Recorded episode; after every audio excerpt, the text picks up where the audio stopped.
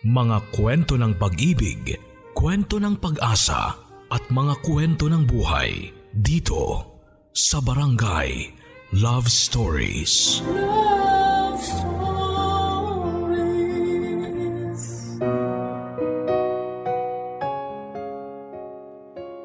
Ano man ang uri ng iyong trabaho o estado sa buhay, kung kayang tumulong, tutulong ka.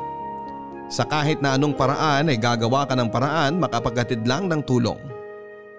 Ikaw, anong tulong ang naihatid mo na? Dear Papa Dudut, Walang sukatan ang tulong. Maliit man o malaki, ang tulong ay tulong.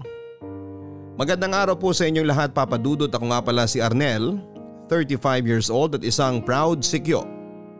Tubong Cebu ako pero dito na sa Maynila nakahanap ng trabaho. Napadpad ako dito hindi lang syempre para buhayin ang aking pamilyang umaasa sa akin. Napadpad ako dito para magpakalayo-layo sa ex-GF ko. Hiniwalayan niya ako dahil hindi ako ang gusto ng pamilya niya. Hindi raw kasi ako nakapagtapos ng pag-aaral.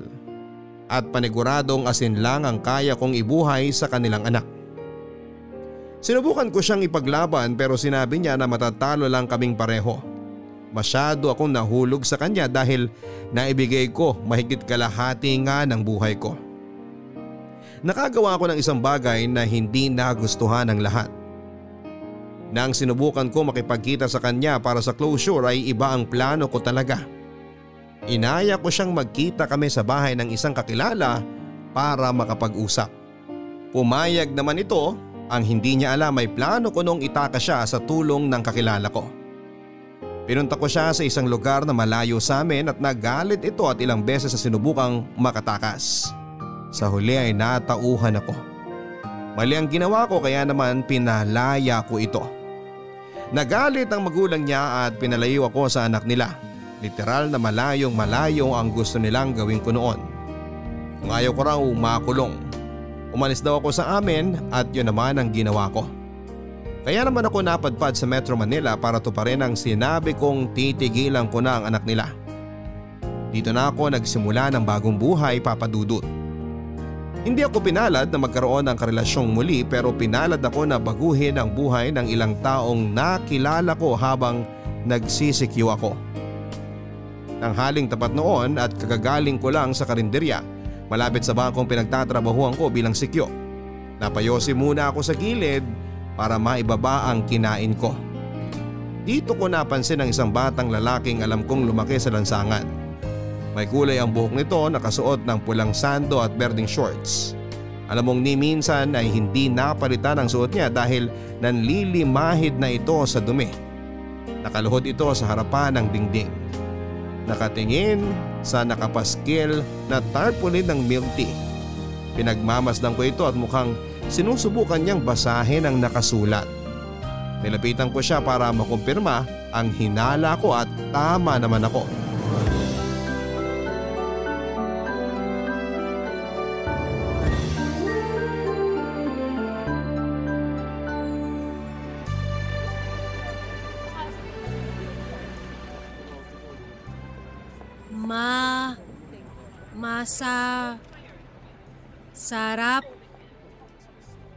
Masar masarap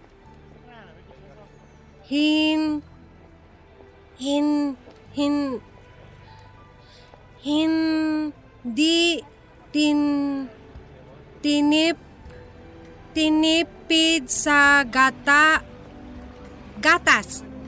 Bibili ka ba niyang milk tea? Mukha po ba ako may pambili? Para tinatanong ka lang eh. Inaaral ko pong basahin to. Para saan? Eh, di ka naman bibili. Masama po bang matutong magbasa? Oh, sorry na. Tinatanong ka lang naman. Saan po ba? Saan po ba nakasulat yung milk tea na sinasabi niyo? Ito, yan. Milk tea. Milk tea. Eh bakit po may A sa dulo ng tea? Eh di dapat milk tea ah. Eh, di ko rin alam sa totoo lang. Yan ang batas sa pagbasa ng salitang yan. Ano pong basa dito? Sugar yan. Ah, sugar. Less sugar. Para ka namang ahas na bibili ng milk tea. Eh dalawa po yung letter S eh. Sinundan ko lang naman. Less lang ang basa dyan. Kahit dalawang S pa yan. Oh, ganun po ba? Oo. Mabuti pa isulat mo na lang sa papel yan para di mo makalimutan. O ito, isulat mo dito sa papel ng lalagyan ng Yossi. Hindi naman ako marunong magsulat. Ganun ba? Di ka ba nakatungtong man lang kahit ilang buwan sa school? Hindi.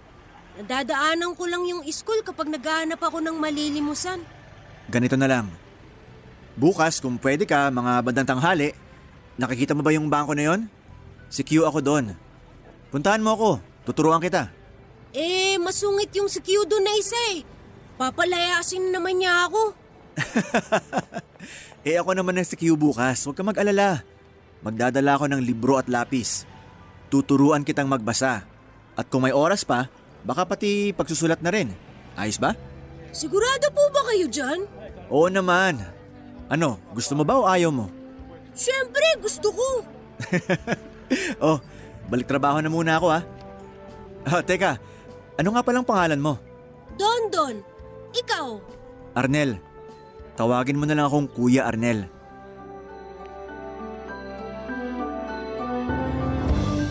Ito ang unang pagkakakilala ko sa sampung taong gulang na batang si Dondon. Natuwa ako sa kanya dahil kahit mahirap ang buhay niya ay nagpursige pa rin ito para matuto kahit sa simpleng paraan lamang. Bihira ang mga taong kilala kong ganito. Kaya naman sinabi ko sa sarili ko na hanggat kaya ko ay tutulungan ko siyang matuto. Hindi ako nakatapos ng pag-aaral papadudot kaya siguro malapit ang loob ko noon sa mga katulad ko. Minata kasi ako ng ilang beses sa amin dahil wala akong nakuhang diploma sa kolehiyo. Kaya nga ako hiniwalayan ang karelasyon ko noon, hindi ba? Kaya naman pinangako ko sa sarili ko na kahit high school lang ang tinapos ko ay gagawin ko ang lahat para mapabuti ang buhay ko at ng pamilya ko. Nang nakauwi na ako sa bahay after ng shift ko sa work ay inuna kong hanapin ang mga tinago kong libro sa karton. Nakangiti ako habang binubuklat-buklat yon at sa wakas ay magagamit na rin siya. Kuya Arnel! Oh, kala ko di ka na darating eh. Tuturuan ko na lang sanang magbasa yung pusang galang nakita ko kanina eh. Pasensya ka na kuya. Napatagal ako sa pagkakalakal kanina. Oh, ito pala. Sampagita? Di naman ako altar para alayan mo niyan. Pampabango yan ang kwarto mo. Ibenta mo na lang kaya yan. Sanay naman ako sa mabahong kwarto ko eh. Eh, binili ko nga to dun sa kakilala ko para may bayad ako sa'yo sa pagturo mo sa akin magbasa eh. Uy, di naman ako humihingi ng bayad. Di naman ako totoong teacher para bayaran. Eh, pa-thank you ko na lang, Kuya Arnel. Ikaw lang may gustong magturo sa akin eh. Hindi yan. Ayos lang. Ibenta mo na lang yan para makabili ka ng makakain mo mamaya. Kuya, di raw dapat tinatanggihan ng sampagita. Bakit naman daw? Mumultuhin daw kayo ni Sampa. Hihilain ang paa niyo sa gabi at itatanim kayo sa lupa para maging pataba sa puno ng sampagita. Sinong sampa? Si Sampa, yung nasa alamat daw ng sampagita. Kung ano-anong nalalaman mo. O sige, akin na to. Pero sa susunod, hindi mo na kailangan bilhan ako ng kahit na ano. Masaya akong turuan ka. Basta magpakabait ka lang. Sige po, Maupo ka dyan. Pagpasensyahan mo na tong libro na ipapabasa ko sa'yo. May mga sulat na at pasiraan na rin. Nakita ko lang kasi to sa inuupahan ko eh. ayos lang kuya. Ang importante, matuto ako. Okay, game. Teka, ano bang pwedeng... Hmm, oh ito. Ano sa tingin mo ang basa rito? Ku...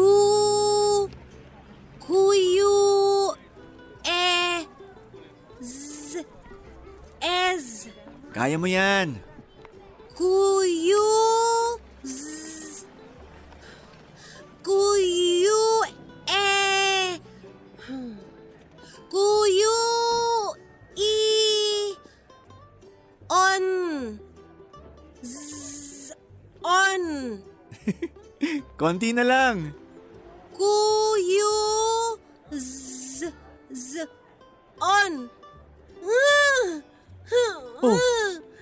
Umiiyak? Ayoko na pa magbasa. Bakit naman? Kakasimula pa lang natin eh. Sige ka, magtatampo sa'yo si Sampa. Hihilahin ang... Hindi naman ako magaling eh. Paano ako matututo? Ayoko na po. Ang hirap. Hay, lahat naman ng magagaling nahirapan nung una. Dapat wag kang sumuko. Teka, mukhang mali ang unang salita na pinabasa ko sa'yo. Mahirap nga naman talaga to. Kasalanan ko. Hindi po. Akong may kasalanan kasi mapuro lang utak ko. Lapis nga na mapurol, nagiging matulis ulit eh. Basta matasahan lang na maayos. Ibahin natin ang salitang babasahin mo. Pero bago nyo po baguhin, ano po bang basa dun sa salitang pinakita nyo? Kuyu is on? Quezon. Pwedeng lugar. Pwedeng dating presidente ng Pilipinas. Quezon. Quezon. Tama. O sige, hanap ako ng madali muna.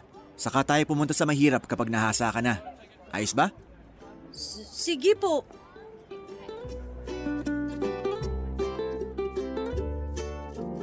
Nalaman kong hindi talaga nakatungtong ng paaralan itong si Dondon. May nanay ito nagturo sa kanyang magbasa ng ilang salita. Sa lahat ng mga salitang yon tungkol pa sa sugal, naawa tuloy ako sa kanya. Lalo na nung sinabi niyang binubugbog siya ng bagong asawa ng nanay niya. Hindi naman siya kinampihan ng nanay niya. Hinayaan lang daw siyang bugbugin para madisiplina siya. Pinaka nalungkot ako sa kinuwento niyang minolesta siya ng kaibigan lalaki ng kanyang stepfather. Inakala niyang mabait ito noong una. Inakala niyang lalaking lalaki ito. Pero noong minsang nalasing ito papadudot kasama ang stepfather niya ay doon na siya hinubaran ng shorts. Ito ang nagudyo kay Don Don para takasan ang buhay niya. Kung saan saan ito napadpad para lamang makalayo. Papadudot marami pa siyang kinuwento sa akin. Nasaktan at nagalit ako dahil sa murang edad ay kinailangan niyang pagdaanan yon. Mas lalo tuloy akong nagpursige na turuan siyang magbasa, magsulat at magbilang. Gusto ko noon na mabigyan man lang siya ng magandang pangyayari sa buhay niya. Inisip ko nga na baka sinadya ng Diyos na ipakilala siya sa akin para matulungan ko siya sa paraang kaya at alam ko. Barangay Love Stories. Barangay Love Stories. Ang mga Kapuso shows mapapanood at mapapakinggan din abroad via GMA Pinoy TV, GMA Live TV, at GMA News TV channels. Para mag-subscribe, visit www.gmapinoytv.com. Follow us at GMA Pinoy TV on Facebook, Twitter, Instagram, YouTube, Viber, and TikTok for the latest updates on Kapuso programs, artists, events, promos, and more. Salamat, Kapuso! Barangay Love Stories. Barangay Love Stories.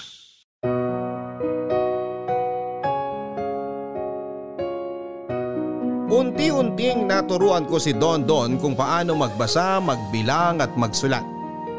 Hindi man perpekto at maramihan ang nalaman niya sa akin ay nagpasalamat pa rin ito dahil kahit papaano ay nadagdagan ang kaalaman niya.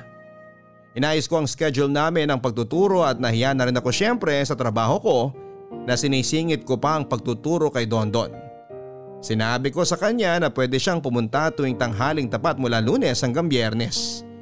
Hindi ko siya pinilit na araw-arawin ang pagpunta dahil alam ko namang nagkakalkal pa ito. Sinabi ko sa kanya na kung kailan niya gustong pumunta. Ganong oras niya ako pwedeng puntahan. Iniritan pa nga ako nito na kung pwede raw ay pagkatapos na lang ng trabaho ko. Naisip kong pwede rin naman kaya naman sinabi ko sa kanya na alas 7 ng gabi ipuntahan na niya ako para bago ako umuwi ay maturuan ko na siya. Nakita kong porsigido talaga siyang matuto. Hindi man niya aminin sa akin alam kong may gusto itong mangyari sa buhay niyang yon. Masayahing bata itong si Don Don kaya naman mas lalo akong naging ganadong turuan siya dahil alam kong gusto niya talaga ang ginagawa niya. Naalala ko sa kanya ang sarili ko. Noong bata rin kasi ako papadudot ay sobrang tuwang tuwa ako na pumasok sa school. Gusto ko kasing maging guro noon pero hindi nga nabigyan ng katuparan yon dahil kapos kami sa pera. Bukod doon ay marami pang ibang dahilan para hindi ako makapag-aral sa kolehiyo. Ang pangarap kong maging teacher kay Dondon ko nagawa. Naging guro ako nito kahit wala kami sa classroom. Kahit na walang pisara o maayos na notebook dahil kay Dondon, kahit papaano ay nabigyan ng katuparan ang matagal ko nang hinihiling noon, ang makapagturo sa mga bata. Kuya Arnel, kung bahalang araw malaman ko ang totoo at buong pangalan ko, ituro mo yan sa akin kung paano isusulat ha. Oo naman. Sa ngayon, Don-don munang aralin mong isulat. Ay sulat ko naman na. Oo, pero parang palaging hinahampas ng bagyo yung sulat mo eh. Laging patagilid. eh nanginginig nga ang kamay ko. Basta mag-practice ka mamaya bago ka matulog para gumanda. Ang sulat naman gumaganda yan habang tumatagal. Basta lagi ka lang nagsusulat. Sige kuya. Salamat nga pala dito sa lapis ha at papel. Titipirin ko to para di maubos. Huwag mo nang tipirin. May makukuha pa naman ako mga papel. Saka kung sakali, pwede naman kitang bilhan eh. Ay hindi na kuya. Sobra-sobra na nga tong tinutulong mo sa akin. Tapos gagastos ka pa. Napagtsatsagaan ko naman yung mga nagamit ng papel eh. Basta ako nang bahala. Magkano lang naman yun kung sakali. O sige na, pumunta ka na sa dapat mong puntahan. Uuwi na rin ako. Mag-iingat ka ha. Sige kuya, ikaw rin. Ay kuya, Oh, ay wag na. Nakakahiya pala. Ngayon ka pa nahiya? Ilang buwan na tayong magkakilala oh. Eh kasi kuya, may... May kaibigan ako. Eh nakuwento ko kasi sa kanya na tinuturuan mo ko. Chinismis pa ako. Hindi naman kuya. Gusto niya lang ding matuto tulad ko. Sabi ko nga sa kanya, ipapaalam ko sa'yo kung pwedeng sumaling pusa siya sa atin eh. Di naman nata mahirap turuan yun. Baka mamaya isang dosena yung dalhin mong tuturuan ko ha. Kulang tayo sa papel at libro. Siya lang talaga kuya, si B-Boy. Mas matanda yun ng dalawang taon sa akin pero mas matangkad ako. Pwede bang sumali siya sa atin minsan kuya? Kahit dalawang beses lang? Eh wala naman ako magagawa, sinabihan mo na siya eh. Ayun! Matutuwa yun kapag sinabi ko sa kanya bukas! Dadaan daw siya sa tinutulugan ko eh. Tsaka marami na rin pala siyang nakuhang papel sa pangangalakal. Tapos may napulot daw na ballpen pero paubos na yung tinta. Kaya naman daw humabol basta hindi marami yung isusulat. eh paano pa kaya ako makakatanggi niyan? Eh mukhang pinaghandaan na niya lahat. O sige, bukas na lang ng ganitong oras ka mo. Mukhang marami akong gagawin bukas bago magtanghali eh. Sa gabi ko na kayo tuturo ang dalawa. Yay! Sige kuya, pupunta na ako sa kanya ngayon para alam na niya. May bahay ba yon? Wala kuya, parehas lang kami sa tulay natutulog. Ay, o sige sige, bukas hintayin ko kayo. May natira pala akong pagkain sa inuupahan ko. Ibigay ko na lang sa inyo bukas. Talaga kuya? Salamat ah! O sa English, thank you! Hindi thank you. Thank you. thank you pala.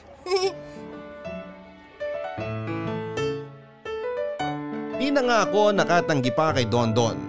Masyado na kaming naging close noon kaya ang hirap nang magsabi ng hindi sa kanya. Kinagabihan ay binasa ko muli ang librong ginagamit ko para turuan si Don Don. Kailangang aralin ko pa rin yon para makapagturo ako ng tama kay Don Don at sa kanyang kaibigang si B-Boy. Nagpuyat ako noon kakasulat ng mga dapat ituro sa kanila. Ganito kasi ang nakita kong ginagawa noong mga guro ko dati. Lesson plan daw ang tawag doon yun ang sinabi sa akin. Kinarir ko talaga ang pagiging teacher. Naalala ko noong bata pa lamang ako papadudot dahil nga pinapangarap ko maging teacher. Pinagpraktisan ko ang nakababata kong kapatid. Hindi pa ito nag-aaral noon ako ang nagturo sa kanya after ng mga klase ko sa school. Noong isang beses, nagpabili ako sa kanya ng chalk para magamit namin. Ako dapat ang bibili noon pero inutusan ako ni nanay na magpakain ng mga manok namin. Papadudot ang normal na hapon na yon na inakala kong magiging masaya at punong-puno ng kaalaman ay mapapalitan pala ng pagkuha ng buhay. Nasa gasaan ng isang van ang kapatid ko. Sinubukan pala nitong tumawid sa main road dahil naubusan doon sa suki namin ng chok. Mula nga noon ay hindi na ako napatawad pa ni nanay. Inisip ko ring dahilan yon para hindi nila ako pagtapusin ng pag-aaral habang yung kuya ko naigapang naman nila hanggang makatapos sa kolehiyo.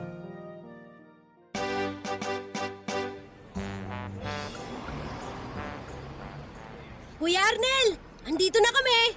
Uy, sakto ah. Mukhang maaga kang dumating ah.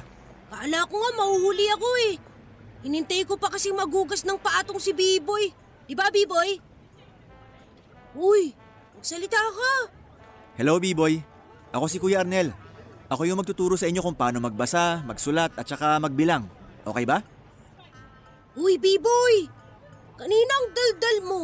Ngayon para kang nakagat ng aso dyan. Magsalita ka, nakakahiya. Hayaan mo na, Don Don. Baka nahihiya. Ikaw naman.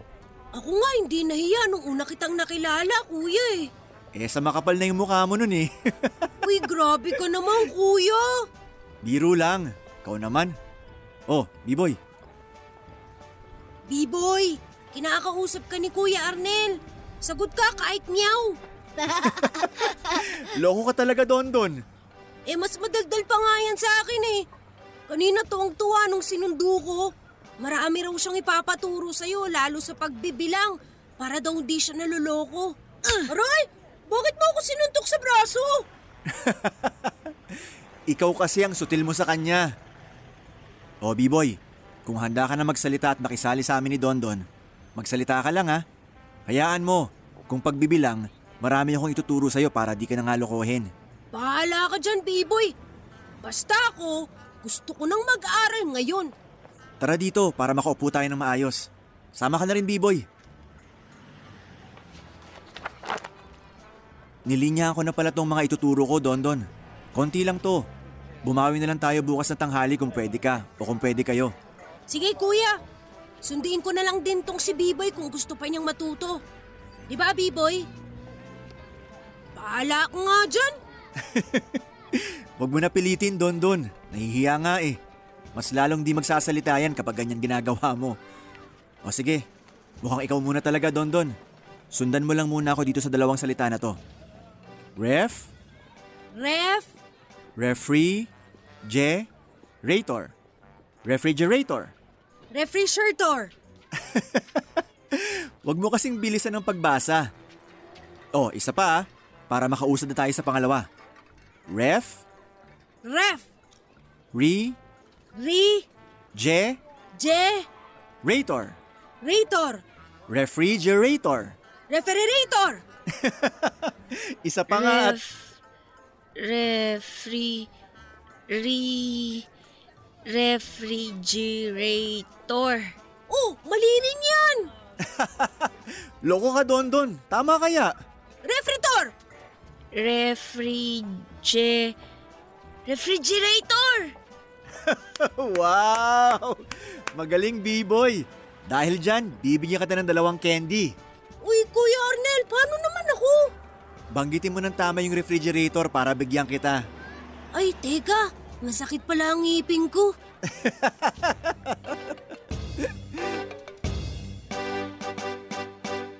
Naging masaya ang gabing yon nang sumubok na si B-Boy na sabayan ang pagtuturo. Bago natapos ang gabi may natutunan na siyang ilang salita sa akin. Natuto na rin siyang magbilang hanggang sampu. Pinaulit ko yon sa kanya bago siya matulog. Sinabi ko assignment niya yon. Natuwa naman ito at nakita kong habang naglalakad sila palayo ni Dondon ay nagbibilang ito ng mga daliri niya. Ayon sa kwento ni Dondon, laking lansangan na raw talaga itong si B-Boy. Walang nagturo kahit isa sa kanya kung paano magbilang kahit hanggang lima. Dahil ang nanay nito ay isang inabusong taong grasa. May nagampon sa kanya dati na matanda pero isang araw namatay ang matandang yon kaya napilitan itong si B-Boy na buhayin ang kanyang sarili. Wala itong oras para matutong magbasa, magsulat o magbilang. Naging abala ito sa pagbuhay sa sarili niya. Kaya naman dahil sa kawalan ito ng kaalaman, inabuso din siya ng mga tao sa paligid niya. Barangay Love Stories. Barangay Love Stories. Ang mga Kapuso shows mapapanood at mapapakinggan din abroad via GMA Pinoy TV, GMA Live TV at GMA News TV channels. Para mag-subscribe, visit www.gmapinoytv.com. Follow us also at GMA Pinoy TV on Facebook, Twitter, Instagram, YouTube, Viber, and TikTok for the latest updates on Kapuso programs, artists, events, promos, and more. Salamat Kapuso! Barangay Love Stories. Barangay Love Stories. Ang karugtong na mga kwento ng buhay sa Barangay Love Stories. Love stories. Sa pagdaan ng mga araw ay nakita ko ang improvement sa kanilang dalawa. Natutukan ko sila ng mabuti kaya naman marami na silang mga nalaman. Kinuwento nga nila sa akin na para raw makapag-practice bawat tarpaulin o kahit na anong nakapaskil kung saan saan ay binabasa nila. Natuwa naman ako dahil gumawa pa rin sila ng paraan na matuto after ng mga klase nila sa akin. Naisip ko na sino ba naman ang hindi gaganahang magturo sa mga ganitong klase ng bata. Wala akong pinabayad kahit piso sa kanilang dalawa. Sapat na sa akin ang sincere na pag-thank you nila sa akin tuwing natatapos noon ang klase. Pero sadyang matigas ang ulo ng mga to. Kahit sinaway ko na noon ay patuloy pa rin sila sa pagbibigay ng kung ano-ano. Tulad ng hopya, barya, sampagita o kaya e buko juice. Sinabi nga ni Dondon na nakakaramdam naman daw sila ng hiya. Siyempre eh, nagagamit ko raw ang oras ko noon para turuan sila. Imbis na ipahinga ko na lamang. Sumagot ako at sinabing hindi ako nakakaramdam ng pagod sa tuwing nakikita ko sila na natututo. B-boy, ikaw na lang mag-abot nitong mga papel kay Dondon kapag nagkita kayo. Sige po kuya, subukan ko siyang daanan bukas dun sa tinatambayan niya. Ayos lang kaya siya? Kinakabahan naman ako. Ngayon lang umabsent yun sa klase natin eh. Ayos lang yung kuya. Nabanggit din niya sa akin pala na nung isang araw may racket daw siyang pupuntahan. Kaya baka may isang klase daw siya na hindi mapuntahan. Baka ito na nga yung nangyari. Sana nga ganun. O paano yan? Magandang umuwi na tayo bago mawala ng maraming tao dito sa labas. Para safe kang bumalik ng tulay. Naku kuya, sanay na ako maglakad kahit walang katao-tao. Mabuti pa rin yung nag-iingat. Eh kahit naman siguro harangin ako dyan, eh wala naman sila makukuha sa akin eh. Sa tsura kong to. Nanakawan pa ba nila ako? Baka ako pa magnakaw sa kanila. Uy, alam kong biro lang yan pero baka mahipan ka't magkatotoo. Kahit anong mangyari, wag na wag kang magnanakaw. Mali yun. Oo naman po kuya. Kung gusto kong magnakaw, eh di dati pa sana. Ang dami kayo nagtatawag sa akin sa tulay para samahan ko sila. Lumayo ka sa mga taong yan. Hindi sila magandang impluensya sa'yo. Lalasunin lang nila ang utak mo. At saka pag nagkagipitan, baka ikaw pang unang ilaglag nila. Yan nga rin po ang naisip ko eh.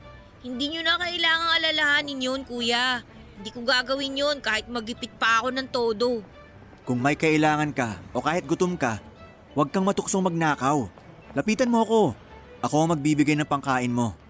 Salamat kuya. O siya, tara na. Isabay na kita hanggang dun sa kanto. Ah, kuya, Oh, ano yun? Ito po oh. Oh, para sa niyang barya. Bigay ko po sa inyo. Pandagdag pamasahe lang po kaya pambili ng yosi. Pang Yossi talaga? Wag na, ayos lang ako. Kunin nyo na po. May extra pa naman ako dito eh. Mas kailangan mo yan kesa sa akin. Gamitin mo sa susunod na araw kung wala kang kikitain. Pasasalamat ko po to sa inyo bilang pagtulong nyo po sa akin. Eh di naman ako nagpapabahayad ah. Sinabi ko naman sa inyo, ayos lang ako. Masaya ako natutulungan ko kayo. Kahit ngayon lang po, alam kong malaking perwisyo. Huwag na huwag niyong iisipin na perwisyo kayo sa akin. Natutuwa nga ako kasi pati ako natututo kapag tinuturuan ko kayo eh. Pero kuya, inipon ko po talaga to para sa inyo eh. San ba galing ang perang yan? Yung iba sa pangangalakal, yung iba napupulot ko naman po sa mga kanal kapag pabalik na ng tulay. Ay, pero B-boy. Sige na po kuya. Okay, ganito na lang ah. Itatago ko ang perang to para kung sakaling kailangan mo, may magagamit ka. Pero para sa inyo po yan eh. Uutangin ko na lang to. O ayan, para magamit ko na rin. Tapos kapag kailangan mo, bawiin mo lang sa akin. Kung ayaw mo na talaga tong mga baryang to, ipang memeryenda natin ni na Dondon sa susunod. Ayos ba? Sige po, kayo pong bahala. O tara na. Tara po. Naisip ko nang ampunin ang dalawang ito papadudot pero kung magpapakatotoo noon ay hindi sapat ang kinikita ko para buhayin ang mga batang ito. Hindi nga halos kasya ang inaabot kong pera sa pamilya ko sa probinsya. Tapos eh magdadagdag pa ako ng pagkakagastosan. Kaya naman tinulungan ko na lamang sila sa ibang paraan. Tinuruan ko sila at ginabayan. Naging kaibigan din nila ako na nagpaparamdam sa kanila na maganda pa rin ang mundo. Tuwing wala naman akong ganap sa trabaho dati ay inaaya ko silang kumain sa karinderya. Pinagpakulo ko rin sila ng tubig na iinumin at nilalagay ko noon sa jug para may malinis silang tubig sa tinutuluyan nilang tulay. Kung may mga pagkain noon na ibinibigay sa akin sa trabaho, sila rin ang nakikinabang. Ito ang mga naging simpleng tulong ko sa kanila. Naisip ko na sana maging sapat yon.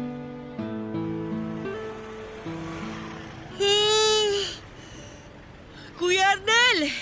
Oh, nahuli ata kayo. Kanina pa ako naghihintay dito eh. Pasensya kuya. May racket kami kanina eh. Kakatapos nga lang eh. Pinagbuhat kami kanina nung naglilipat ng bahay. Binigyan kami ng 20. Mukhang pagod na pagod na nga kayo.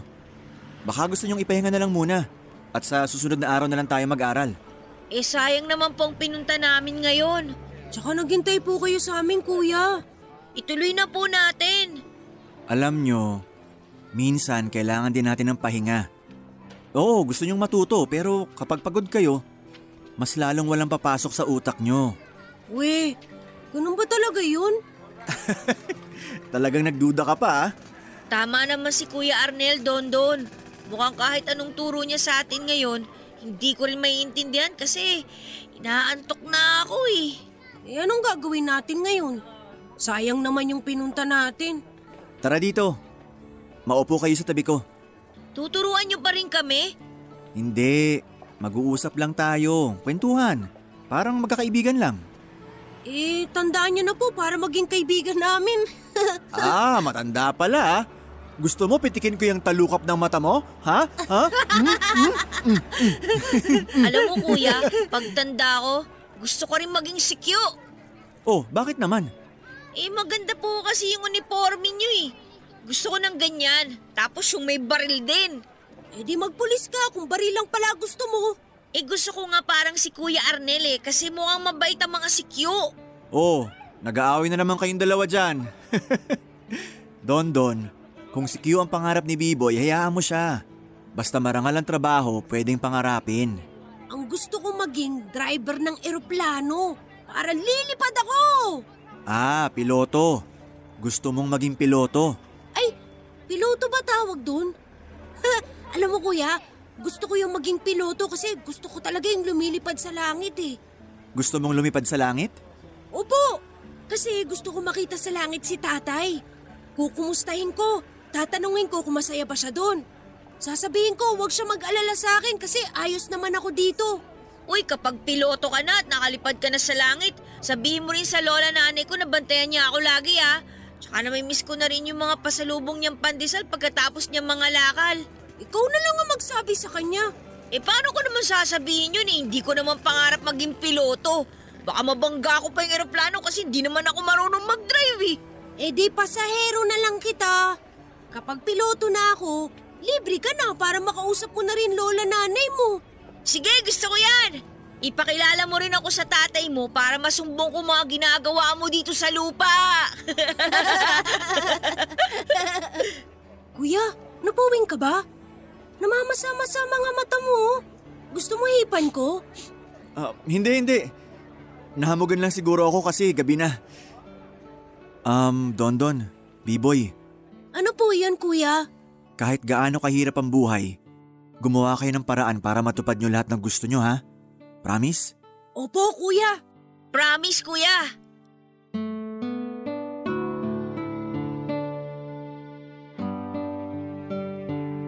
Noong narinig ko nga ang mga inosente at munting pangarap ng dalawang batang ito ay nagpursige akong matulungan sila. Naisip ko na hindi ko man sila mapag-aral pero sa tingin ko, kung lalapit ako sa ibang tao o ahensya ay matutulungan sila. Hindi ko sinabi sa kanila ang plano kong humingi ng tulong sa ibang tao, gusto kong maging sorpresa yon sa kanila noon. Ilang day off ang ginugol ko sa paghahanap ng pwedeng makatulong pero nabigo ako. Papadudod sobrang nasaktan ang puso ko sa ilang beses na pagtanggi sa akin. Yung iba iniisip na scam lang daw ang ginagawa kong yon. Hindi naman daw sa mga bata mapupunta ang pera kundi sa akin. Yon ang naging paratang ng iba. Yung iba naman sadyang wala raw maitutulong dahil kapag nagsimula na raw silang magbigay, magsusunod-sunod na raw yung ibang batang lansangan na hihingi rin ng parehas na tulong. Sinukuan ko na ang pangarap kong makatungtong pa sila sa school. Nagpursige na lamang akong bumili ng ibang gamit sa school at mga lumang libro para mas marami pa silang matutunan sa akin papadudot.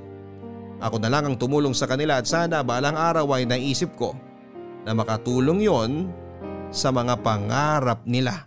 Barangay Love Stories. Barangay Love Stories. Nang mga sumunod na araw, nalipat ako ng schedule. Naging paiba-iba ang oras ko sa trabaho dahil may mga bagong pasok na sikyong katulad ko. Kaya naman nabawasan ang oras ko na maturuan ng dalawang bata. Bukod pa dyan, may mga naging racket na rin sina B-Boy at Dondon. Nagkasalisihan ang schedule namin. Ayoko namang pilitin silang pumasok sa klasiko kung usapa ang pagkakakitaan na nila ang nakalatag. Minsan bumabalik ako sa trabaho para kunin ang mga naiwang kong libro. Saglitan lang ang bala ko noon kasi kinakailangan kong makapagpahinga ng apat na oras bago ang susunod na duty ko. Nasa malayo pa lang ako natanaw ko na si Dondon at ang kasamahan kong sikyo na si Joel. Mukhang nagkakainitan sila noon kaya naman minadali ko ang paglakad papunta sa kanila para malaman. Bakit po masama ang ugali ninyo? Eh kanina pa kita pinapalis dyan pero ang tigas ng ulo mo eh. Nakapulong naman po ako dito ah. Wala naman po akong ginagawang masama. Kahit na. Bawal tumambay dyan. Pag nakita ka ng boss ko, ako naman ang pagagalitan, hindi naman ikaw eh.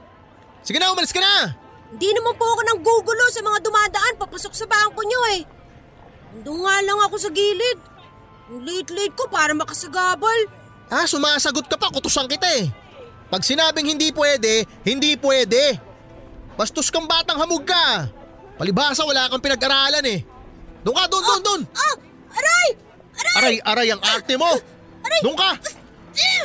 Joel! Huwag mong saktan yung bata! Kuya Arnel! Ayan, kanina ka pa hinahanap ng batang hamog na yan. Oh, napakabaho mo. Hinawakan lang kita ang panghina ng kamay ko. Arnel, paalisin mo na nga yan. Buisit. Kawang mabaho. Amoy sigarilyong nahamugan. Aba, sumasagot ka talaga? Sapakin ko yung mukha mo eh. Joel, tama na! Pagsabihan mo yung bastos na bata na yan ha. Namumuro na sa akin yan. Oo, oo, ako na bahala sa kanya. Kuya, tinapon niyo po yung mga librong ginagamit natin. Nakita ko po. Pards, tinapon mo? Oo. Eh pakalat-kalat dito sa mesa eh. Eh wala naman yan sa ibabaw ng lamesa. Nasa ilalim yun. Masinop ko namang nilagay dyan kahapon bago ko umuwi. Eh nakakasagabal nga dito. Imbis na mapaglagyan ng ibang gamit natin, eh nakakadagdag pa ng kalat. Eh sana man lang hinintay mo na dumating ako para naiuwi ko na lang kesa tinapon mo. At ako pa ang mali ngayon? Parte ba ng trabaho mo bilang CQ yung mga libro na yon? Hindi, pero... Walang pero-pero, Pards. Alam mo ang trabaho mo. Huwag mong isinisingit yung part-time job mo sa oras ng duty mo. Di naman part-time job yung pagtuturo ko sa mga bata. Wala akong pinapabahid sa kanila. Ginagawa ko lang naman yun para makatulong sa kanila. Eh di gawin mo sa ibang lugar. Huwag dito. Sinasayang mo ang oras ng trabaho, Pards, sa katutulong sa mga batang hamog na yan. Hindi naman matututo yung mga yan eh. Pulpul yung mga yan. Di sayang, Pards. Kahit papano, natututo naman sila. Eh kahit matutong magbasa o magsulat ang mga yan, sa tingin mo may pupuntahan pa ang buhay nila? Tayo nga eh, na medyo nakakaangat sa kanila, baka wala nang iasenso sa buhay. Sila pa kaya? Huwag mo naman silang maliitin. May mga pangarap din ang mga yan. Bata pa sila. Marami pang pwedeng mangyari. Grabe, naniniwala ka ron? Sus, magising-gising ka na Arnel. Sa pelikula lang nangyayari yan. Walang happy ending sa mga batang lansangan. Tandaan mo yan. Sobra ka naman, Pards. Ikaw ang sobra. Parang ninanakawan mo ng oras ang nagpapasahod sa'yo dahil sa pagtuturo mo sa mga batang yan. Eh wala ka rin naman pakinabang sa kanila eh. Hindi naman sa... Sige, sumagot ka pa. Isa na lang, Pards. Isusumbong na kita talaga kay boss. Tingnan natin kung may trabaho ka pang aabutan sa susunod kapag pinilit mo yang maling gusto mo.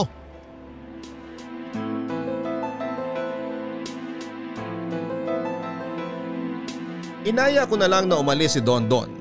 Nalungkot akong hindi na ipaglaban ang gusto kong mangyari.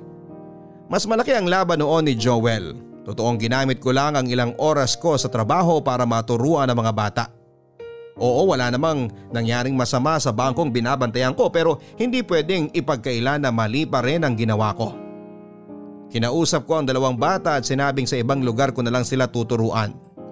Inexplain ko sa kanila na hindi po pwede yung ginagawa namin dati. Naunawaan naman nila at kahit papaano, nakaramdam sila ng hiya dahil sa mga nangyari. Sinabi kong pupuntahan ko na lang sila sa tulay after ng trabaho ko para mas safe sa aming tatlo. Sinabi ko rin na mababawasan ang oras ng pagtuturo ko dahil kailangan kong humabol ng pahinga sa trabaho. Nadagdagan kasi ako ng duty sa madaling araw dahil nabalitaan kong biglang nag-awol ang mga ibang pinasok na sikyo. Napagod ako sa unang linggo na ginawa ko yon papadudot. Yung pagod ko pa lang noon na pumunta malapit kina Dondon at B-Boy ay sobra na yon. Dagdag pa niyan, pagod na rin ako kakaisip sa pamilya ko. Nagkasakit ang tatay ko kaya kinakailangan ko noon na magpadala ng dobling halaga sa dating pinapadala ko. Kaya naman naghanap din ako ng ibang pwedeng racket para matustusan ang nabutas kong budget. Gusto na noong bumigay ng katawan ko pero habang iniisip ko mga taong umaasa sa akin, kinakailangan ko kaagad na bumangon. Kuya, pandesal oh. Malinis yan ah. Di ko pinulot yan. Ayos lang. Sa'yo na lang. Almasal mo bukas para may lakas kang mga lakal. Uy, B-boy, hati tayo. Para bukas ko pa to. Kakakain mo nga lang kanina ng pandiregle eh. Ang damot nito. Sana sa susunod na buhay mo, maging panderegla ka. Sana maging pandiregla ka. Mawat na yan. Ituloy na lang natin to bukas. Kailangan ko nang umuwi. Pero maaga pa po ah. Gusto ko rin kasi magpahinga. Pero wala naman po kayong pasok bukas, di ba? Dito po muna kayo. Matagal-tagal ka naming di nakausap eh. Oo nga po kuya, kahit kwentuhan lang po ulit. Kahit po wag niyo muna kaming turuan. Balitaan mo kami kung ano nangyari sa inyo nung nakaraan. Oo nga kuya, oo nga. Kayong dalawa na lang magkwentuhan. Uwi na ako. Don Don, B-Boy, may gusto sana akong sabihin sa inyo eh. Ano po yan kuya? Mukhang di na ako makakapagturo sa inyo. Hala kuya, bakit po? Aalis na po ba kayo? Ayaw niyo na po ba sa amin? Parehong hindi. Ay, napapagod na kasi ako. Di na kaya ng oras ko. Nakahanap na rin ako ng isa pang trabaho para may pangdagdag na pera para sa pamilya ko. Paano naman po kami kuya? Sabi niyo, hindi kayo mapapagod na turuan kami. Akala ko rin eh. Di hindi nyo na po tutuparin yung pangako ninyo na tuturuan nyo kami lagi. Eh bakit parang ako pa yung may kasalanan dito? Kasalanan ba talagang mapagod? Hindi naman po pero umasa kasi kami. Di nyo kasi alam ang pakiramdam ko ngayon. Sa totoo lang, pagod na pagod na ako. Hindi ko alam kung bakit buhay pa ang katawan ko eh. Dagan na dagan na ako sa mga problema. Sana man lang maintindihan nyo yun. Naintindihan po namin kuya. Tara na, B-boy. O bakit kailangan mo akong irapan, Don Don? Ako pa mali ngayon? Parang utang na loob kong turuan kayo ah. Eh wala nga ako nakukuha sa inyo kahit piso eh. Kuya, huwag ka na po magalit. Ayos lang naman kami ni Dondon. Ikaw lang. Hindi ako. Hindi ako ayos kasi nangako ka sa amin na tuturuan mo kami lagi. Eh, ikaw nga nagsabi na kapag may pangako, tuparin. Tapos ngayon, di mo namang gagawin. Para saan pa ang tinuro mo kung papaliin mo rin? Don Don, ano ba? Tinuruan ba kitang sumagot-sagot ng ganyan sa nakakatanda sa'yo? Di ba sabi ko sa'yo na masama yan? Pero parang di ka pa rin natuto. Kuya, wag na po kayo magalit kay Don Don. Alis na po kami. Mabuti ba nga umalis na kayo? Dagdag sakit kayo ng ulo ko eh. Sorry po kuya. Tara na Don Don. Katulad ka rin nila. Pinaasa mo rin kami. Pinaasa mong may pupuntahan pa ang buhay namin kasi tutulungan mo kami pero hindi naman pala. Sinungaling! Don Don, tama na yan. Tara, B-boy! Di na natin kailangan ng tulong niya! Sandali lang Don Don ha. May naiwan ako eh. Diyan ka lang. Oh, bakit ka pa bumalik? Di ba sinabi ko... Kuya, gusto ko lang magpasalamat sa lahat ng tinulong niyo sa amin. Dahil sa inyo, hindi na ako naloloko ng mga pinagbebentahan ko ng kalakal kasi... Kasi marunong na akong magbilang. Salamat kuya. Kasi kahit si Don Don, hindi na inaasar na bobo kasi tinuruan mo na siyang magbasa tsaka magsulat. Salamat talaga kuya.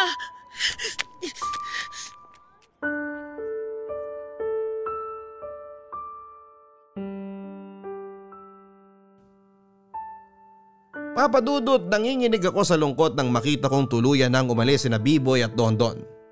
Nagkamali akong sinabihan sila ng mga salitang yon pero nadala na rin kasi ako ng sobrang pagod. Inisip kong bawiin lahat ng mga sinabi ko pero pinigilan ako ng pride ko.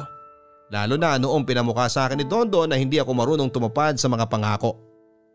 Totoo naman ang sinabi niya. Pero sana maintindihan niya na hindi lahat ng pangako ay natutupad dahil sa maraming rason. Hindi ko na ipaliwanag sa kanila ng husto ang kalagayan ng buhay ko. Kaya siguro hindi nila basta-bastang natanggap ang sinabi ko noong nagpaalam ako bilang guro sa kanila. Papadudot lumipas sa mga araw at hindi ko na muling nakita sina Biboy at Dondon. Inisip kong baka magpakita silang muli. Inisip kong baka nagtampo lang sila. Sinubukan kong puntahan sila sa tulay para mag-sorry.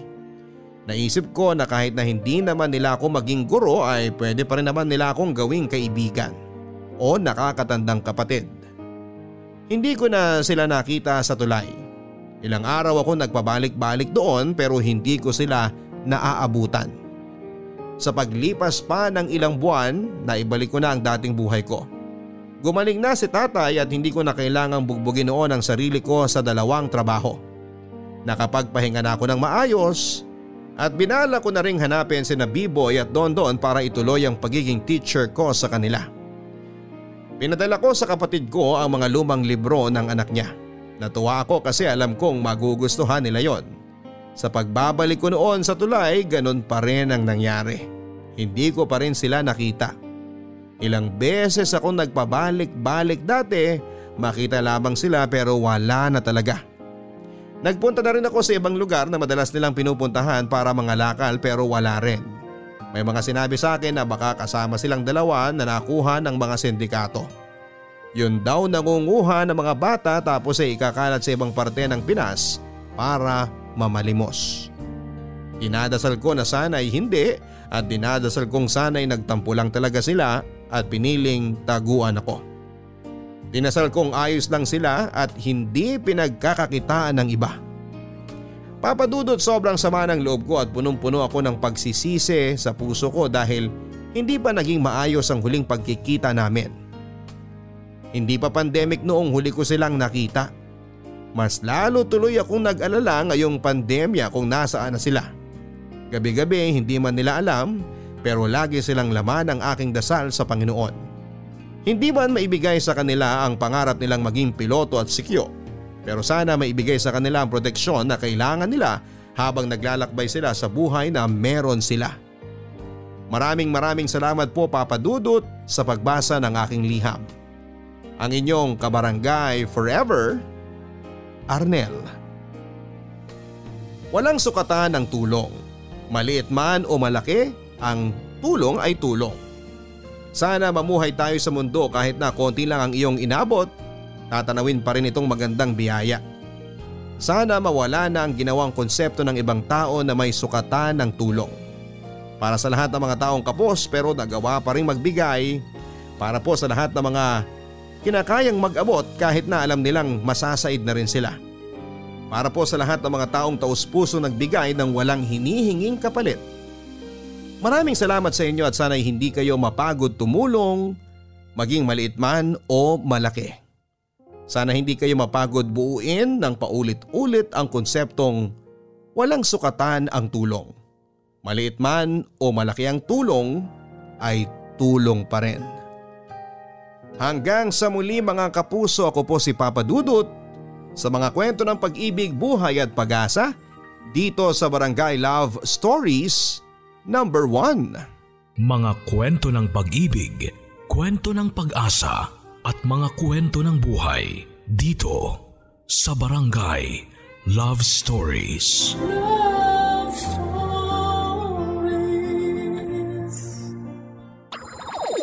Nagustuhan ng iyong napakinggan? Ituloy yan via live stream sa www.gmanetwork.com/radio.